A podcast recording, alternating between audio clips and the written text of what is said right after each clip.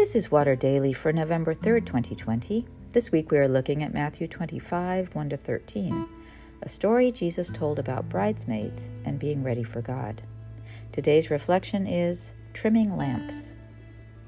It turns out there is an art to making a flame, at least when it comes to lamps.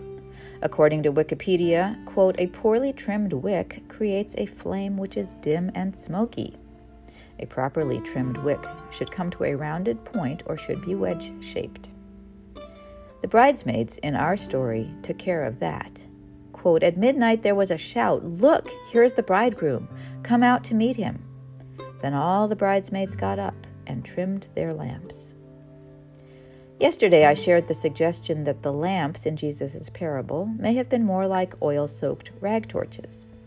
Perhaps that is so, but the reference to trimming suggests a more sophisticated level of lamp technology. It's not enough to have access to fire and fuel to burn. If we want our light to be strong and unwavering, we need to keep our wicks well trimmed. How does that translate for us as Christ followers engaged in God's mission to reclaim, restore, and renew all of creation? Our primary means of keeping our lamps ready to burn clear and bright are spiritual practices, such as those we've just explored in the way of love. These include well known disciplines as well as rituals and patterns we develop for ourselves. The big ones include regular times of prayer and contemplation, in which we seek to hear God speaking to and through us, regularly reading and chewing on Scripture regular participation in worship with the body of Christ, regular acts of giving and mercy and mission. Beyond these are disciplines such as fasting, confession, retreats, and pilgrimage that help us draw nearer to God. Note the emphasis on the word regular, the root of which gives our word rule. Like monastics, we are invited to take on a rule of life, a planned and articulated series of spiritual practices we find faith strengthening and life giving.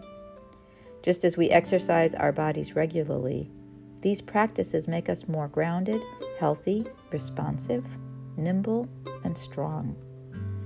We all have personal rituals and routines that can also be spiritual practices for us. These might include hospitality, listening, walking, drawing, music, anything that can be woven into the rhythm of your day or week that calls you to your truest self and opens your spirit to the life of God. Do you have a rule of life?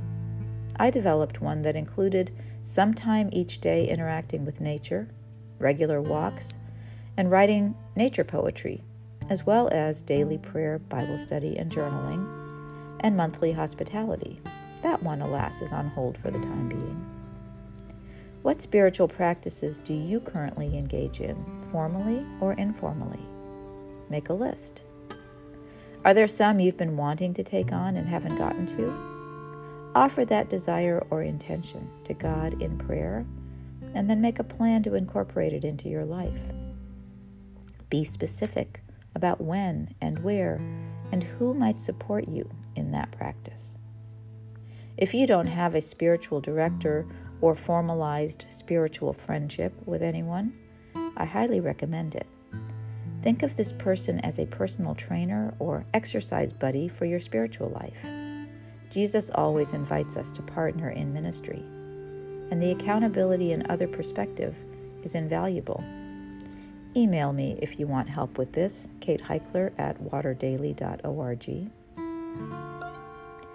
All the wick trimming in the world, though, won't let the light shine if we don't have enough oil. The spiritual life is a combination of our engagement and the Holy Spirit's serendipitous presence. Tomorrow we'll talk about what it means to have enough oil to shine for all the world to see, because man does this world need the light we bring.